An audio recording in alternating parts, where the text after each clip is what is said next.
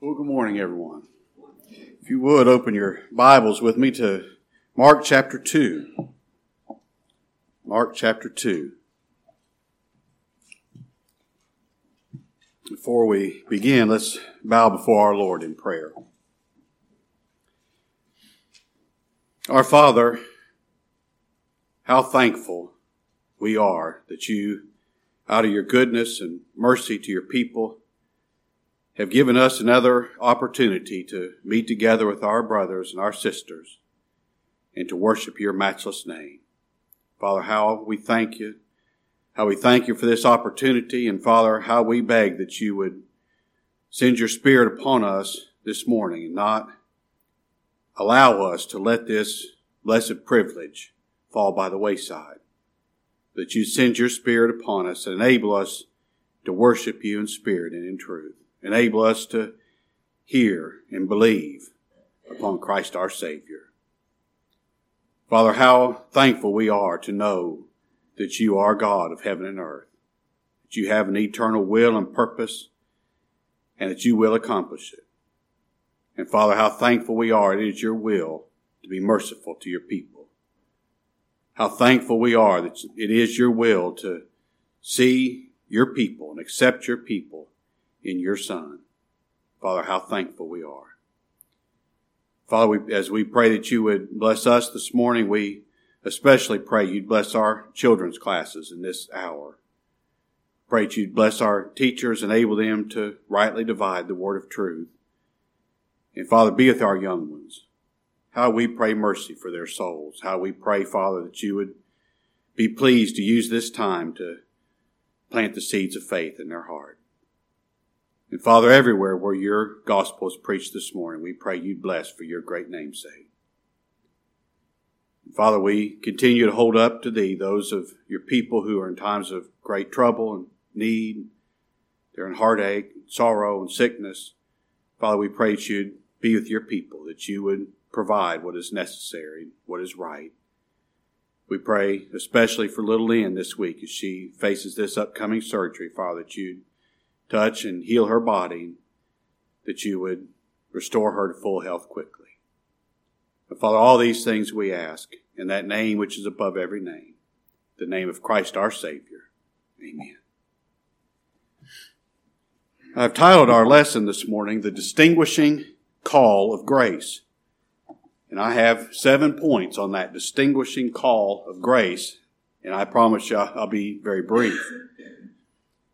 And you'll find that if, if the Lord's called you by His grace, you'll recognize that call in Matthew's experience. The first thing I see here is the Lord calls His people always through the preaching of the gospel.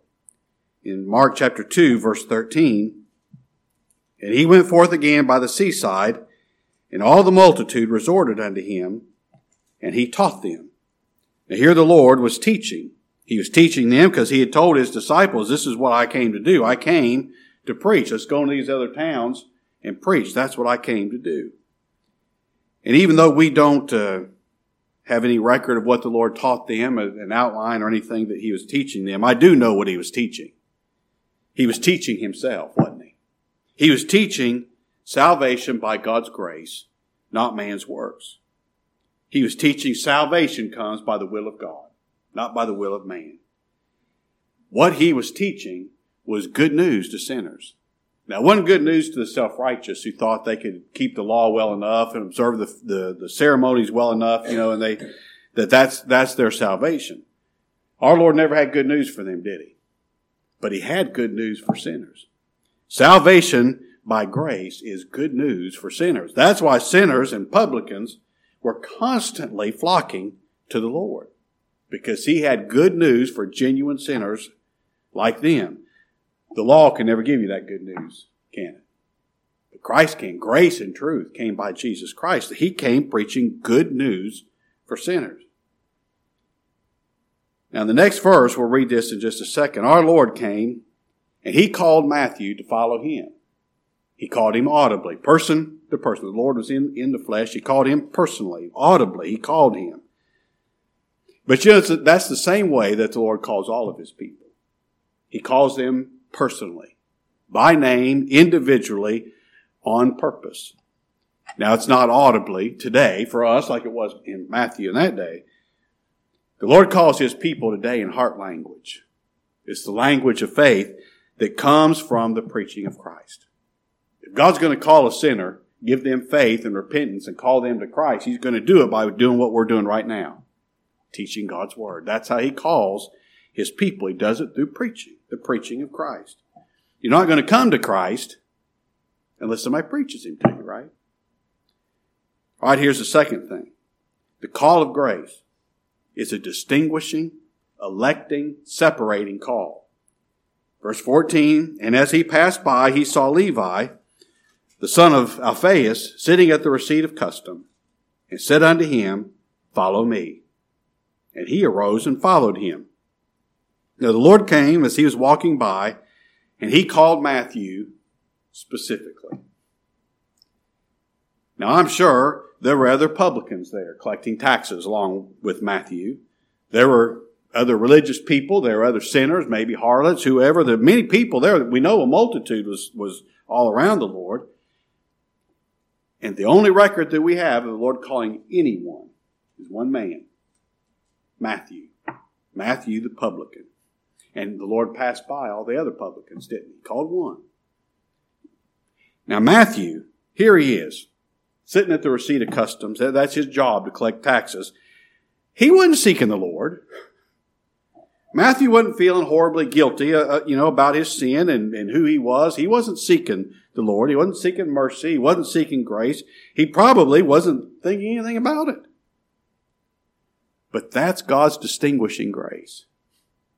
God called him anyway. God called him anyway. Matthew, like so many of us, is a fulfillment of Isaiah 65 verse 1, where the Lord said, I am sought of them that asked not for me. I am found of them that sought me not. Now, you who believe might be thinking, well, I can remember the day I sought the Lord. Well, absolutely, you, you did. Y'all know you did. But you know why you sought the Lord? It's because He sought you first. you found Him because He found you first. That's exactly right. This call of grace is a distinguishing, electing, separating call. The Lord comes to each one of His people and calls them to himself. Well, here's the third thing the Lord always calls the most unlikely people. Now, Matthew was a publican. Now, a publican was a Jew who collected taxes for the Romans.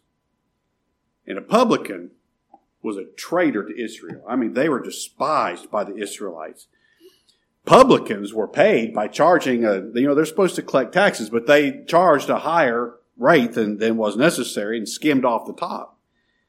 Matthew was cooking the books, buddy. I mean, he knew what he was doing. He was, cooking those books. He probably had two sets of books, you know, skimming off the top to, to become rich.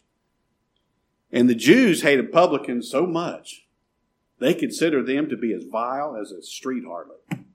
I mean, oh, they just, they despised them. And do you know the Romans did too?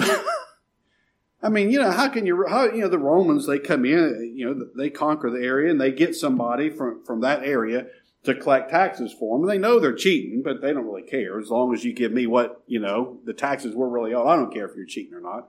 But you can't really respect somebody who's a traitor to his own country, his own people, can you? The Romans considered them to be vile too. They just used them to collect their money because they had to have their tax money. And Matthew made a conscious choice to do this. There's a lot of other jobs he could have had, but he made a conscious choice to do this. Just like we make a conscious choice to sin. But you know, that's who the Lord calls by his grace. Great sinners. And when the Lord saves the worst of sinners, we're always shocked. Now, I'm not saying when the Lord saved you, I, was shocked. What I'm saying is when the Lord saved me, I was shocked. The most unlikely person I could think of. Of all the people I could think of that the Lord would be merciful to, I was the last one, the most undeserving. But that's who the Lord calls. And when He calls them, and we'll look at this more next week, When the Lord calls a person to himself, he reveals himself to them. Now there's a change. There's a change going to take place. Can, can you remember another publican that our Lord called? Zacchaeus. The Lord called Zacchaeus down from that tree and said, Now I've got to go to your house, house today. And after they talked a little bit, Zacchaeus said, I'm giving it all back. if I'm wrong somebody, I'll give it back four or five times. Yeah. The change took place, didn't there? Now, people don't deny what they used to be.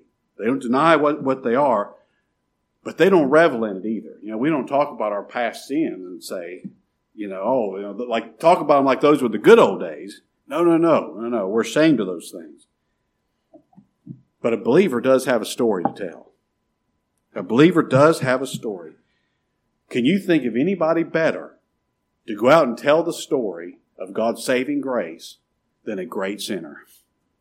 That's, that, that's a story we have to tell. Nobody can tell about God's saving grace better than a notorious, guilty sinner. That's who the Lord calls. Then, number four, the Lord calls his people always at a specific time, a time that he appointed from all of eternity. Our text says that the Lord called Matthew as he passed by. Now, that was no accident that the Lord passed by Matthew on this day. This was the time appointed from all of eternity that the Lord was going to reveal himself to Matthew and call him to follow him. He passed by that specific place on purpose to call a specific sinner to follow him. Now that day, I mean, I would just imagine, I don't, I don't think I'm wrong about this, that that day started out like every other day for Matthew. You know, he got up, he, he washed, he brushed his teeth, he ate breakfast, he, he, you know, got ready, you know, for the day, got his two sets of books, and off he went down there to the receipt of customs to collect taxes. Little did Matthew know that today was the day of salvation for him. Little did he know. But that's the way the Lord deals with all of his people. He reveals himself at a specific appointed time. Before every service that we have, this is one of my prayers that today will be the day of salvation for someone. Today. Lord, send a revival to us and let it start today. Reveal yourself to, to one of your people today. Let me give you a few scriptures on this. We won't turn to them for time's sake, but you can jot them down, read them later if you want. Isaiah 49 verse 8. Thus saith the Lord, in an acceptable time have I heard thee, and in a day of salvation have I helped thee. And when? When did he help? In a day of salvation. Today. Luke 9, 19 verse 9. This is our Lord talking to Zacchaeus. He said, this day is salvation come to this house, for as much as he also is a son of Abraham. When does salvation come to that house? On this day. The day that the Lord was walking out of Jericho and went under that tree, Zacchaeus was up on purpose. This day, salvation has come to thy house. 2 Corinthians 6 verse 2, Behold, now is the accepted time. Behold, now is the day of salvation. Maybe the Lord hadn't been pleased to reveal himself to you yet, but you just hang on. If you're his, there's a day. Today is the day of salvation. It's not past. It's not gone. God's still in the business of saving sinners, isn't he? Here's one I want you to turn to Ezekiel chapter 16.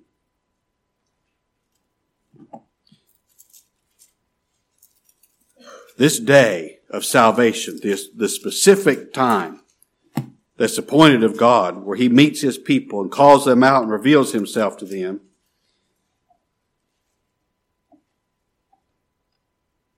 This is a day of love. It's, it's done. This is a day of love and grace. Look at Ezekiel 16 verse 6. It's talking about the, the baby that was found out in the, in the field.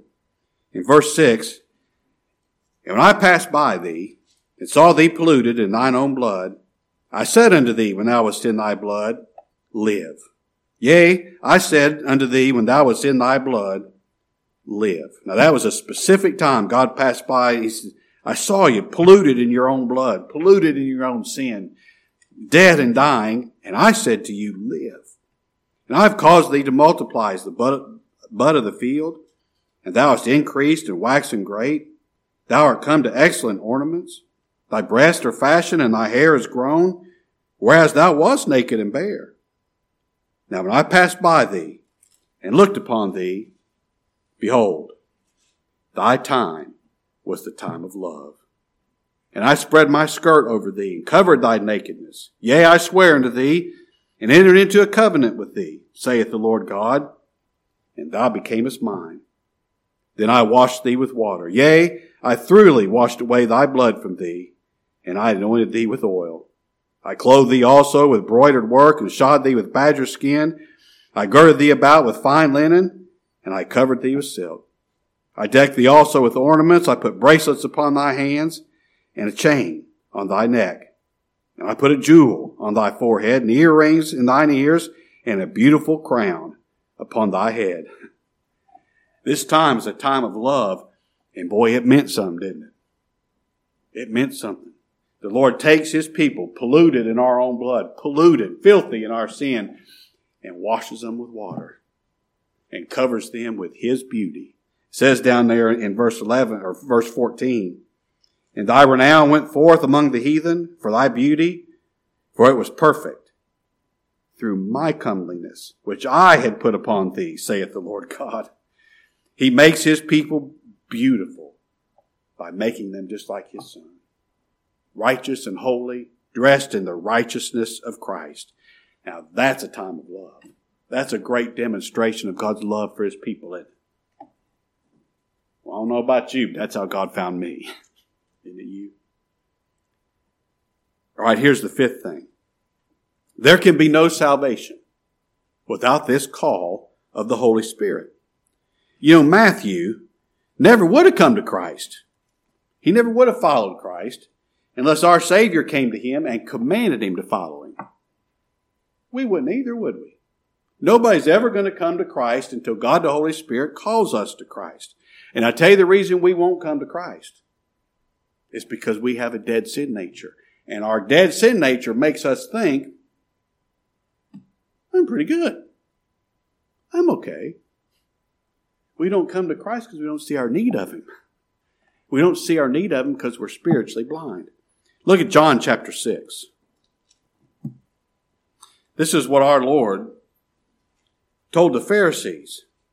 It wasn't that they didn't know what the scripture said. It wasn't that they didn't have availability to the scriptures. It wasn't somebody wasn't telling them what the scriptures say. No, they had the scriptures. They knew. It wasn't that they were immoral people. No, no, they were moral. Here's the reason that they would not come to Christ. Verse 44 of John 6. No man can come to me except the Father which has sent me draw him, and I'll raise him up again at the last day. No man can come to Christ. That's our problem. We can't come to Christ because we've got a dead sin nature that can't do anything. We can't do anything spiritual. We don't have the ability to come to Christ. Not until the, the Father draws us. And the way the Father draws His people to His Son is the preaching of Christ. God the Holy Spirit comes and shows the things of Christ to them so they see. So they see. So they believe. So they come to Christ. Now you can tell if you've been drawn by the Holy Spirit or not. You know, you can tell. If the Holy Spirit calls you, you've come to Christ. You've come to Christ. You've not come to religion. You've not come to a new doctrine. You've come to a person. You've come to Christ. You cast your soul on Him. You love Him. You believe Him. Look at verse 45. As it's written in the prophets, and they shall be all taught of God. Every man, therefore, that hath heard, and if you've learned of the Father, what do you do? Cometh unto me. That's how you can tell if the Holy Spirit's now drawing you. Now, if you're just interested in religion, if you're just interested in some new doctrine, if you're just interested in some new take on things, that's not the work of the Holy Spirit. That's just mental agreement to something that's true. Somebody really can't say this, this gospel's not true. They can't say it doesn't make sense. All they can say is they don't believe it. I don't buy it. I won't have it. It makes sense. I mean, it, just, it doesn't surprise me somebody hears the gospel and so, you know, that makes sense. Maybe I'd like to hear some more of that. When the Spirit draws you, you come to Christ. And I can't explain that any better than I mean, I know that's a, that's a very poor explanation. If you've never come to Christ, you probably don't understand. But if you've come to Christ, you know exactly what I'm talking about, don't you? You see, God the Father, according to this book, He elected a people to save. Before He created anything, He elected a people to save. But you know, election alone won't save anybody. Now, I'm saying that very carefully, but election alone will not accomplish salvation. God the Son came. He came in the flesh. And in the flesh, He died for the sin of His people. He died as a sacrifice for the sin of His people. And His blood completely atoned for all of that sin. Now, I say this very carefully, but even the sacrifice alone won't accomplish redemption. You see, the sacrifice of Christ was offered to the Father. It wasn't offered to you and me to see if we'd accept it and, you know, decide to, decide to accept Jesus and believe on Him. The sacrifice of Christ was offered to the Father, and it, that sacrifice, that blood satisfied the Father. But it didn't change us, did it? No, it didn't change us. The sacrifice alone does not accomplish salvation. If you would be saved, God the Holy Spirit must apply the blood of Christ to your heart. Now, the blood must be shed, but that blood must be applied to our hearts. The Holy Spirit must call us to Christ. He must give us life. He must give us faith in Christ so that we come to Him and believe on Him. You see, the salvation of a sinner requires the work of the whole Godhead Father, Son, and Holy Spirit. And you can't take one out. If you take one out, it's just like a tripod. You take one leg out, the whole thing falls down. Salvation requires the work of the Father, the Son, and the Holy Spirit. One's not more important than the other. It takes all three. And don't ever forget this the blood must be applied. And how does God do that? By the preaching of the gospel, by the preaching of Christ. All right, here's the sixth thing the call of the Holy Spirit is irresistible. Now, when you read, the, there's three different accounts of the Lord walking by Matthew and calling Matthew to follow him. And all three of them make it, this is what it sounds like to me. The Lord passed by Matthew, he saw Matthew, and he said, Matthew, follow me. And from the way it looks, the Lord kept walking. he didn't stop to see, well, is Matthew going to follow me? He didn't, I wonder what Matthew will do. I, I better stop here and wait and see. The Lord kept walking. Because this is what he knew Matthew's following him. You know why? The Lord commanded it. The Lord told him to. now, before this, before our Lord passed by for that very moment, all Matthew could think about was money. How can I get more of it? How can I keep what I got? How can I find a way to, you know, to twist things and, and get even squeeze even more out of people, you know? He just like that the child's poem about the king in his counting house counting out his money or something. That's all Matthew could think about. But when the Lord called Matthew, that immediately changed. Immediately. You know, I find it very interesting. The Lord's got his 12 disciples, and they got a treasurer. Don't you find it interesting Matthew wasn't the treasurer? I mean, here's a man, this is kind of his skill, you know. Everything changed. He wasn't trying to be the treasurer. Everything changed with Matthew. The Lord didn't come by Matthew and say, Matthew, follow me. And Matthew say, well, now, okay, I will. I will, but wait, wait, wait just a minute.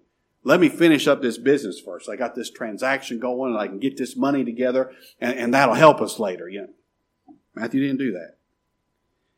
Matthew didn't say, let me turn these books over to somebody else and train them how to do it and, and then I'll follow you. He didn't say, no, you know, Lord, I, you know, I want to follow you, but I got a, I got a job. I got to make a living. I got to live in this earth. You know, just wait, wait just a minute. And when it's a little better time, then I'll follow you. No, sir. Matthew immediately followed Christ. He could not follow Christ, could he? Because when the Lord told Matthew, follow me, you know what Matthew wanted to do? He wanted to follow Christ. See, when the Lord saves his people, when he causes them to be born again, he gives them a new want to. Now Matthew wanted to follow Christ. And that's just like the other disciples. It's just like everyone that, that the Lord calls. When the Lord calls somebody, they follow him. Remember, back in chapter 1, we, we read about the Lord calling those first four of his disciples. These men are fishermen. I mean, they're commercial fishermen. They're, they're living paycheck to paycheck, and all they ever thought about was fishing. I've got to get out there and get this net full of fish, so I've got something to feed my family. I got to, I got to pay for stuff. The only way I'm going to do that is catching these fish. All they thought about was fishing. And when they were done fishing, they, they mended their nets, get ready for the next day. I mean, it was just a absolutely consuming full-time job. And here they were cleaning their nets one day and the Lord passed by and said, follow me. Now, what was their response? Remember, look back here in chapter 1 of Mark, verse 16. Now, as he walked by the Sea of Galilee, he saw Simon and Andrew his brother casting a net into the sea, for they were fishers. And Jesus said unto them, Come ye after me, and I'll make you to become fishers of men. And straightway they forsook their nets and followed him. And when he had gone a little further thence, he saw James, the son of Zebedee, and John his brother, who also were in the ship mending their nets. And straightway he called them. And they left their father Zebedee in the ship with the hired servants and they went after him. See, they immediately, they left their nets, they left their livelihood, they left their family, and they followed Christ. Suddenly, Christ was more important than making a living. Suddenly, Christ was more important than the other things of this life. And you know why? When that, when did that happen? When the Lord said, follow me. And the same thing will happen for you and me if the Lord ever calls us. Now look over at Luke chapter 5. Luke 5. Matthew followed Christ, and I'm telling you, he never looked back. Matthew 5, verse 27. And after these things, he went forth and saw a publican named Levi sitting at the receipt of custom. And he said unto him, Follow me. And he left all rose up and followed him. And Levi made him a great feast in his own house. And there was a great company of publicans and of others that sat down with them. Now, if God the Holy Spirit calls you, you're going to leave all. You'll leave all. And you'll follow Christ. You're going to identify with Christ. Now, more than likely, you're not going to have to quit your job. More than likely, you're not going to have to you know, give up everything that you own and, you know, materially in the world and go into the ministry and, you know. But I tell you what you're going to have to leave. I mean, and leave all. Everything you used to trust in before. You're going to have to leave it. All your good works, you're going to have to leave it. All your morality, all the things that, that, uh, that make your friends so impressed with you, you're going to have to leave it. And follow Christ and cling to Him and Him alone. All right, here's the seventh thing. This call of grace is a life-changing call. We just read there in Luke 5 verse 29 that Levi made him a great feast in his own house and there was a great company of publicans and of others that sat down with them.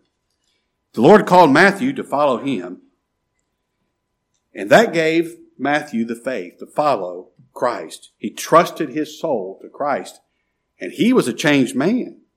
Now Matthew knew the Lord he wanted other people to know the Lord too, didn't he? So he had a dinner party and he invited all of his publican friends. He wanted them to come meet the Lord, to hear from the Lord. All those old cronies, you know, those old sinners. He, he called them, come to my house. I want you to meet this man. I want you to hear from him. When Lord calls his people, they're going to be changed. The change is going to take place. They're going to be far from perfect. Don't get me wrong. They're going to be far from perfect. They're not going to sin less than they used to. They're going to be far from perfect. But I'm telling you, there's going to be a change. There has to be because there's a new sheriff in town. There has to be a change. Christ rules in the heart.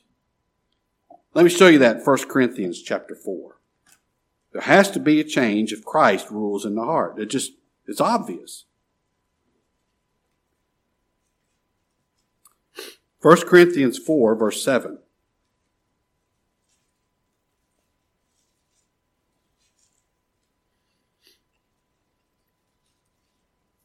For who maketh thee to differ from another? And what hast thou that thou didst not receive? Now, if thou didst receive it, why dost thou glory as if thou hadst not received it? Now, I don't have any question. The Lord's made you different. But who made you different? Huh? The Lord did. So we're not going to boast in it. We're not going to brag in it. The Lord makes his people different.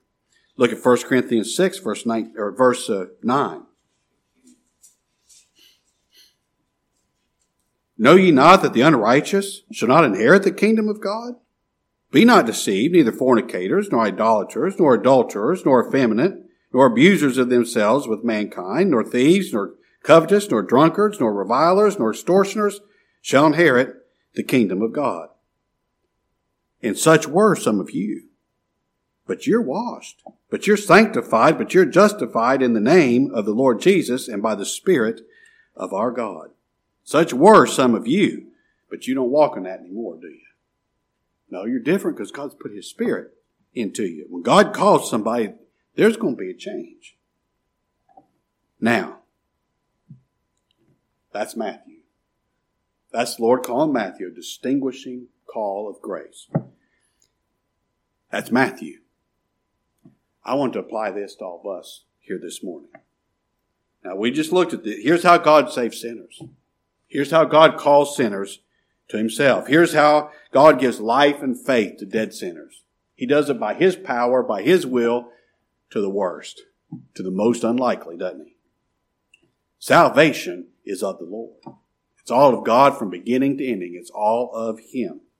The Lord chooses. He does the choosing. He does the calling. He does the redeeming. He does the sanctifying. He's the one that does the birthing and the new birth, and He's the one that does the keeping.